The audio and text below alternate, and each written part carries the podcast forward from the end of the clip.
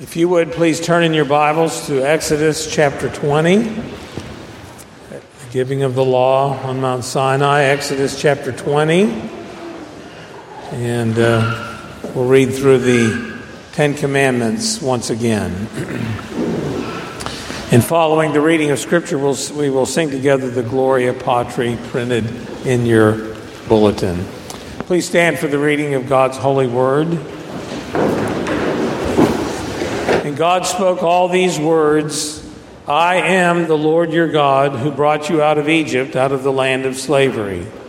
You shall have no other gods before me. You shall not make for yourself an idol in the form of anything in heaven above, or on the earth beneath, or in the waters below. You shall not bow down to them or worship them. For I, the Lord your God, am a jealous God punishing the children for the sin of the fathers to the third and fourth generation of those who hate me, but showing love to a thousand generations of those who love me and keep my commandments. You shall not misuse the name of the Lord your God, for the Lord will not hold anyone guiltless who misuses his name. Remember the Sabbath day by keeping it holy. Six days you shall labor and do all your work. But the seventh day is a Sabbath to the Lord our, your God. On it you shall not do any work, neither you, nor your son or daughter, nor your manservant or maidservant, nor your animals, nor the alien within your gates. For in six days the Lord made the heavens and the earth, the sea and all that is in them, but he rested on the seventh day. Therefore the Lord blessed the Sabbath day and made it holy. Honor your father and your mother so that you may live long in the land the Lord your God is giving you. You shall not murder. You shall not commit adultery. You shall not steal. You shall not give false testimony against your neighbor. You shall not covet your neighbor's house. You shall not covet your neighbor's wife, or his manservant or maidservant, his ox or donkey, or anything that belongs to your neighbor and God will add his blessing to this reading of his word. Amen. The Heidelberg Catechism continues to encourage us on how we might show gratitude to God for the great deliverance he has done for us in delivering us from our sin and misery. And we've been working our way through the moral law, the Ten Commandments, and come to the conclusion of that today along with some other summary questions. We're not done giving thanks to God because uh, beginning in the next uh, section, the next Lord's Day, Lord's Day 45, we'll be talking about prayer and how we show our gratitude to God in our lives of prayer. But we come to these, uh, this, the end of these Ten Commandments, and remember the first commandment is the law of loyalty. Uh, the second commandment is the law of worship. The third commandment is the law of reverence. The fourth commandment is the law of rest. The fifth commandment is the law of authority. The sixth commandment is the law of life. The seventh commandment is the law of purity. The eighth commandment is the law of property. The ninth commandment is the law of the tongue. And the tenth commandment today is the law of the heart. Uh, what is the tenth commandment? You shall not covet your neighbor's house, you shall not covet your neighbor's wife, or his manservant or maidservant, his ox or donkey, or anything that belongs to your neighbor. One of the elements of uniqueness about this tenth, tenth commandment is that it particularly focuses on the heart attitude and the motivation that lies behind disobedience. Uh, the wrong ideas that often precede wrong actions. Now, we've talked about that along with all the, with the other commandments along the way. That behind each of these commandments, there's a heart attitude, a motivation, a thought process that is, lies behind disobedience to the different commands.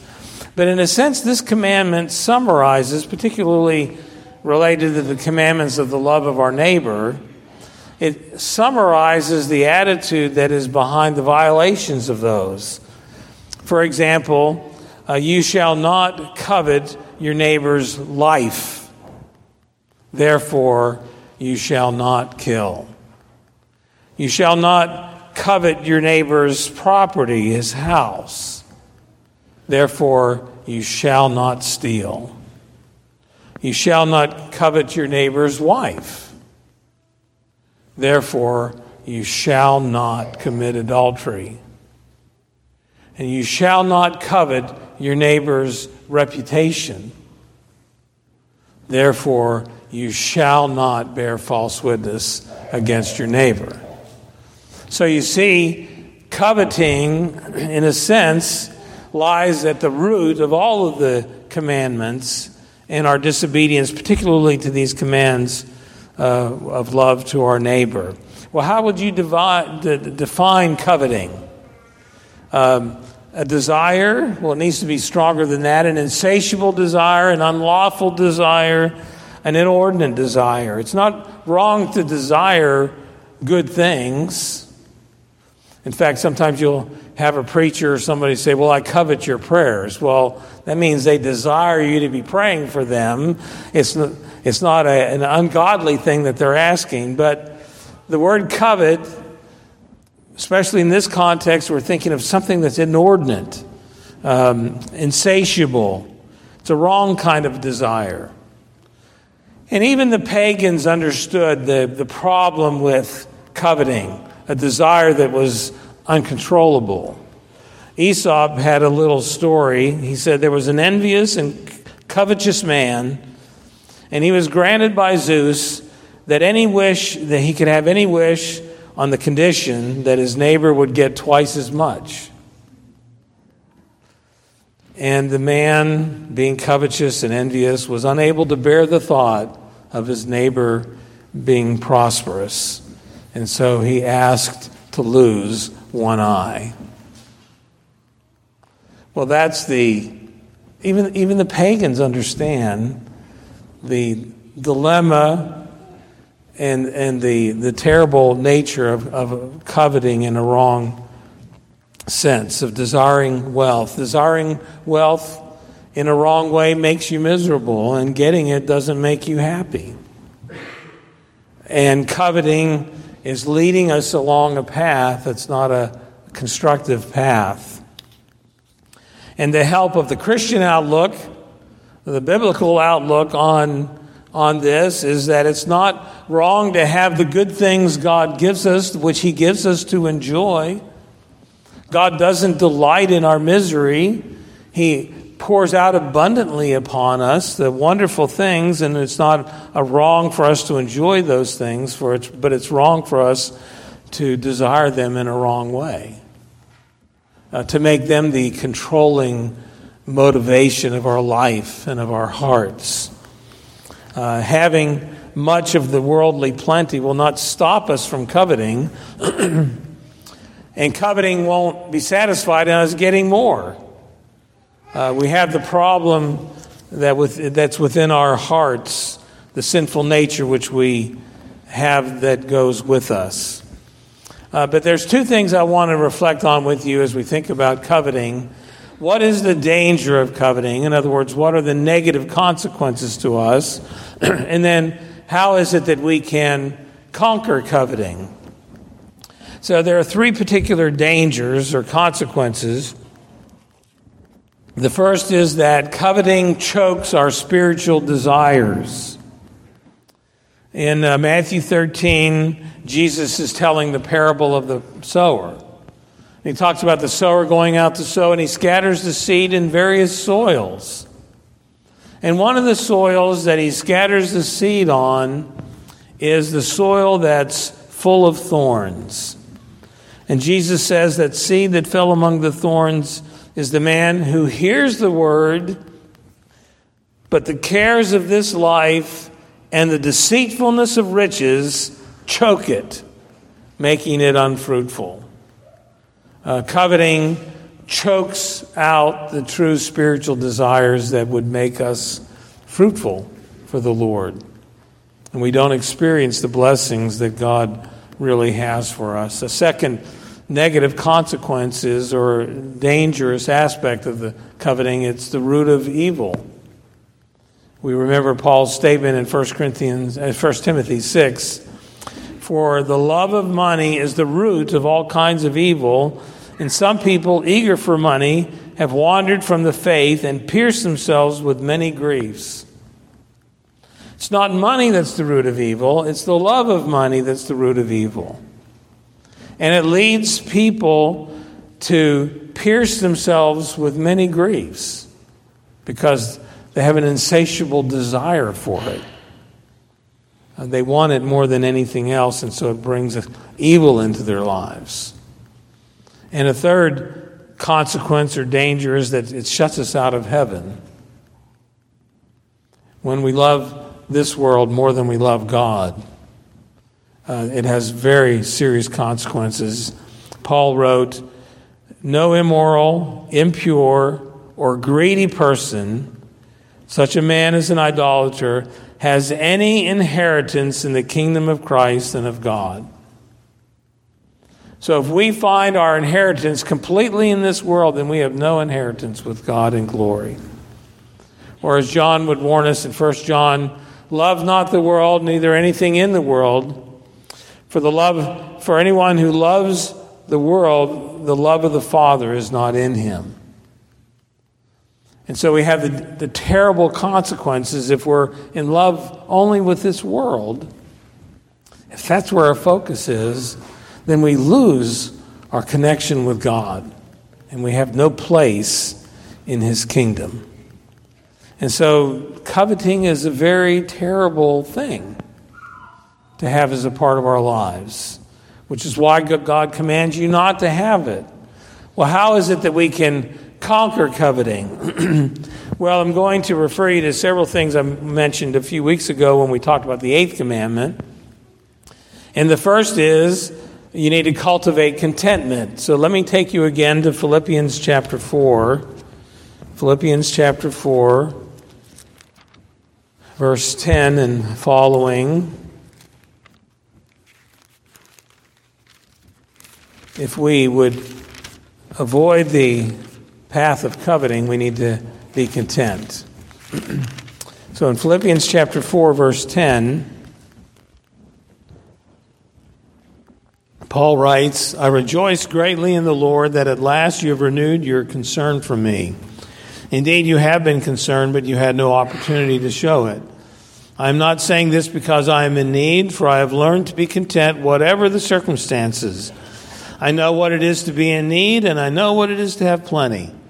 I have learned the secret of being content in any and every situation, whether well fed or hungry, whether living in plenty or in want. I can do all things through Christ who gives me strength. So you have the encouragement again to cultivate contentment.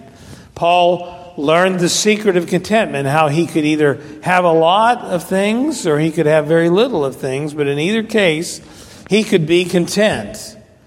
And the secret of contentment was that he could do that through Christ who gives him strength. The focus of your attention and mind needs to be Christ. Uh, when we get our eyes on the things of this world and get them off of Christ, then we become distracted. And we get caught up in things that lure us away. But when we keep our focus on Christ and we realize that uh, everything I need, I have in Him, then whether we have a lot of things or whether we have a few things, we have everything because we have Christ. Christ has to be the center place of our thinking, and He's He is the secret of contentment. To have Christ as first, first place in our hearts and our lives. The second thing you can do to develop, uh, to fight being covetous, is to remember and rely on God's providence. And when we talked about the eighth commandment, we talked about uh, Matthew 6 and how Jesus had said to them, Look at the birds of the air. They don't sow or reap or store away in barns yet your heavenly Father feeds them. Are you not much more valuable than they? And you and I have to keep our focus on the providence of God. Will He care for you? And if you doubt that, you are going to be led away into coveting, desiring what other people have, desiring something of this world. Uh, you will be caught up in the things of this world instead of the things of God. Along with that encouragement, that command of Christ, he, he tells us where should we put our energies. He says, Seek first his kingdom and his righteousness, and all these things will be given to you as well. So instead of having our focus and attention on the things of this world, if we have our focus and attention on, the, on Christ's kingdom, then whatever we have of this world will be enough. And God will provide those with us, provide us grace with that. So that's three ideas cultivate contentment, uh, remember God's providence and have faith in that. Put your energies into seeking God's kingdom. And then the fourth thing is an idea of conquering coveting is to remember again the transient nature of the things we have in this world. The, thing that, the things in this world simply do not last. The inheritance that God has laid up for you can neither spoil, fade, or be stolen. But everything we have in this world can spoil, fade, and be stolen. And God's reminder to us is not to focus on the things of this world that will fade, but on the inheritance we have with Him, which will not spoil, fade, and will be preserved in heaven for you who are preserved by Him. Moses, uh, we're told in, in Hebrews 11, he chose to be mistreated along with the people of God rather than to enjoy the, pres- the pleasures of sin for a season, for a short time. Uh, not just the pleasures of sin, but the pleasures of this world are a short time. I came across a psalm this week that I want to read for you now and have you turn there that really reflects on this truth. Turn to Psalm 49. Psalm 49.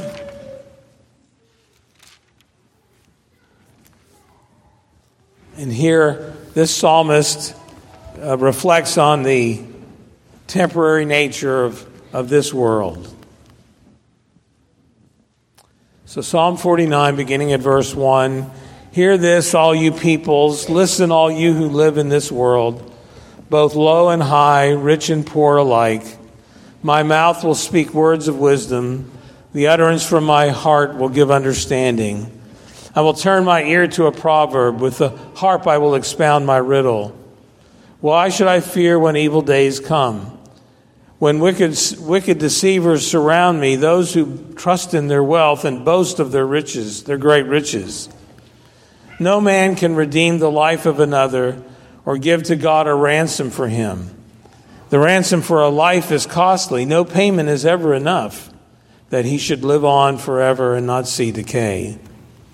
For all can see that the wise men die, the foolish and the senseless alike perish, and they leave their wealth to others. Their tombs will remain their houses forever, their dwellings for endless generations, though they had named lands after themselves. But man, despite his riches, does not endure. He is like the beasts that perish.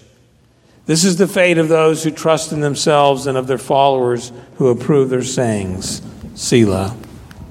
Like sheep, they are destined for the grave, and death will feed on them. The upright will rule over them in the morning. Their forms will decay in the grave, far from their princely mansions. But God will redeem my life from the grave. He will surely take me to himself. Selah. Do not be overawed when a, a man grows rich, when the splendor of his house increases, for he will take nothing with him when he dies. His splendor will not descend with him. Though he lived, he, uh, though while he lived, he counted himself blessed, and men praise you when you prosper.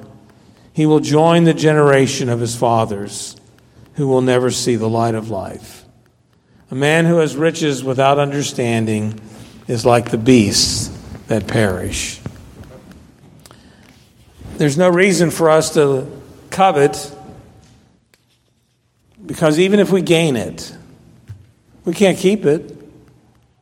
It's not ours forever, it would only be ours temporarily. And so you and I need to cultivate contentment, trust God's providence, pursue God's kingdom, and remember the benefits of this life are temporary, so keep our eyes on something permanent. So that's the 10th commandment you shall not covet. This, the, the catechism brings us to some summary questions as we think about the law. In a sense, it brings us back to where we started. when we started looking at the Ten Commandments, I pointed out to you how there is nothing we can do to gain God's favor or to keep God's favor. It's all a gift of grace. It's all a gift of mercy. So the Catechism comes back to the question well, what is the role of the law in our lives? What is its purpose? And it gets us into thinking about that by asking the question Is any man able perfectly to keep the commandments of God? Now, you don't need a catechism answer to tell you the answer to that. You know the answer to that. Is there any man perfectly able to keep the commandments of God? And the answer is no. It's been a very sad thing that at different times in the church's history, and even in our own day, there are those uh, professing Christians who think they can become perfect.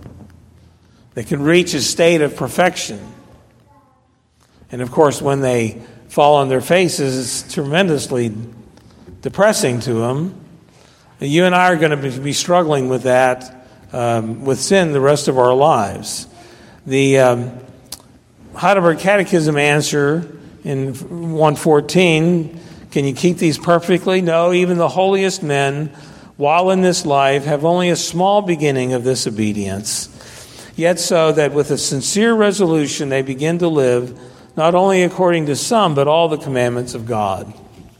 Uh, the shorter, shorter catechism has a similar answer to is a man able to keep the perfectly keep the commandments of God? No man is able either of himself or by any grace received in this life perfectly to keep the commandments of God, but daily breaks them in thought, word, and deed.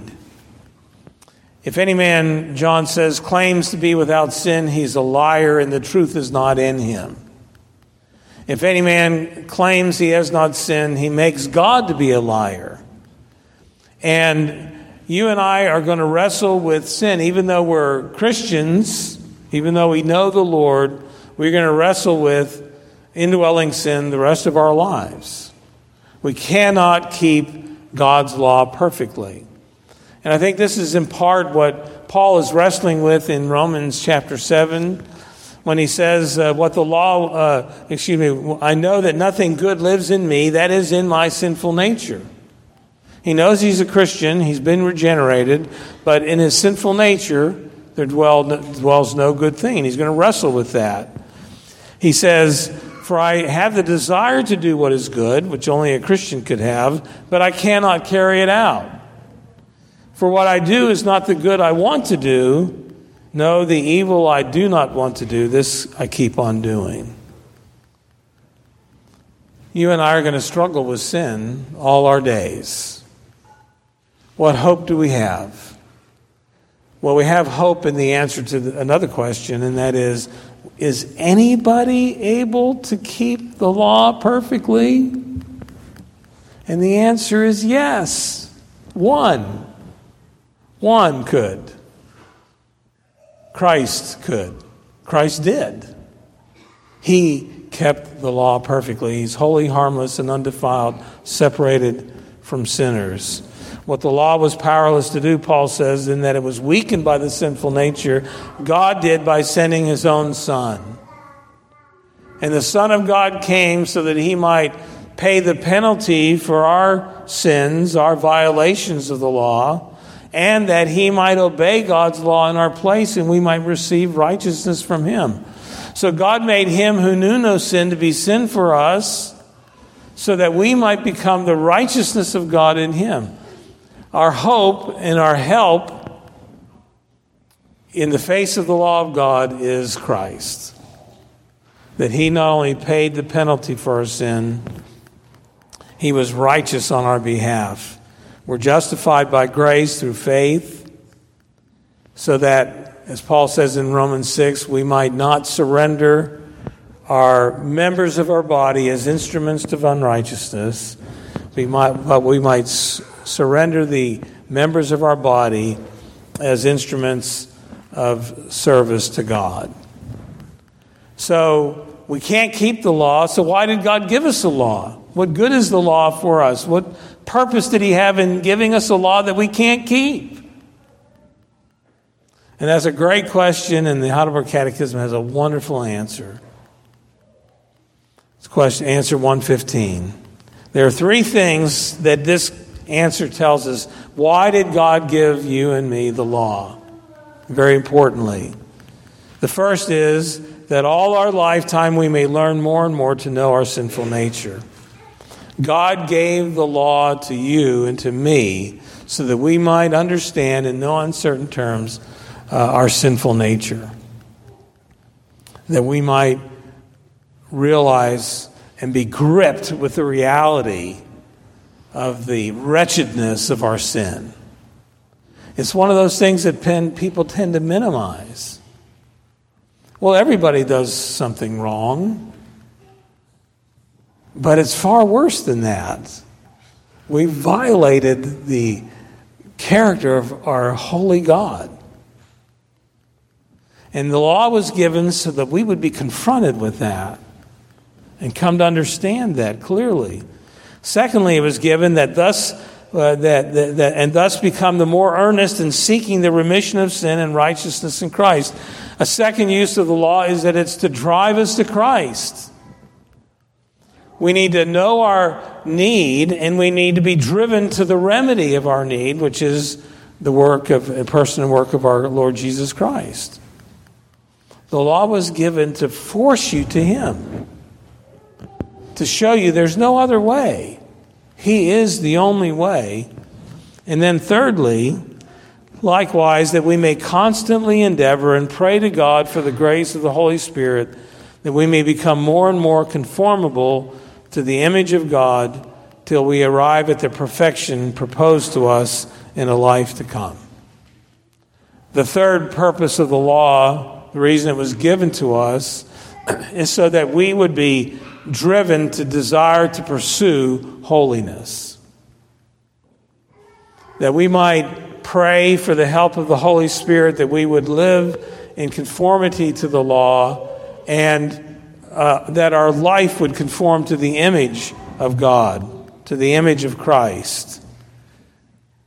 The law was designed to give us these three things the recognition of our sinfulness a motivation to be driven to Christ, and a desire to pursue holiness in the fear of God. and just to give you one other parallel uh, catechism answer, it's in a larger catechism. It's asking essentially the same question why did God give us this law? He says, although they are regenerate, why did God give the law to the regenerate? Although they are regenerate and believe in Christ, they are delivered from the moral law as a covenant of works. Uh, so as thereby they are either neither they are neither justified nor condemned. In other words, you're delivered from the law in Christ, you're not justified by the law, and you're no longer condemned by the law. Yet, besides the general uses thereof common to all men, it's of special use to show them how much they are bound to Christ for his fulfilling it and enduring the curse thereof in their stead and for their good, and thereby to provoke them to more thankfulness, to express the same in their greater care to conform themselves thereunto as the rule to their obedience. God gave us the law for good reasons. It's a way to show our thankfulness to God. And the good work of the law, may it do its work in us, convicting us of sin, driving us to Christ, and motivating us to pursue holiness in the fear of God, so that God would be glorified in, in our lives uh, from start to finish. Amen. Let's pray. Father in heaven, we do thank you abundantly for the work of grace that we come to know through Christ, for the work of the Holy Spirit. We thank you for your law, your moral law, the Ten Commandments. It confronts us with areas that we need to be careful in. It confronts us with the attitudes of our hearts that lie behind our violation of these commands. We thank you, Lord, for convicting us of sin. We thank you, Father, for the, the, uh, the remedy that's found in Christ. We thank you, Lord, for the help it gives us in pursuing a, a life of obedience and holiness by your grace. May you be glorified in us uh, because of these things, we pray in Jesus' name. Amen.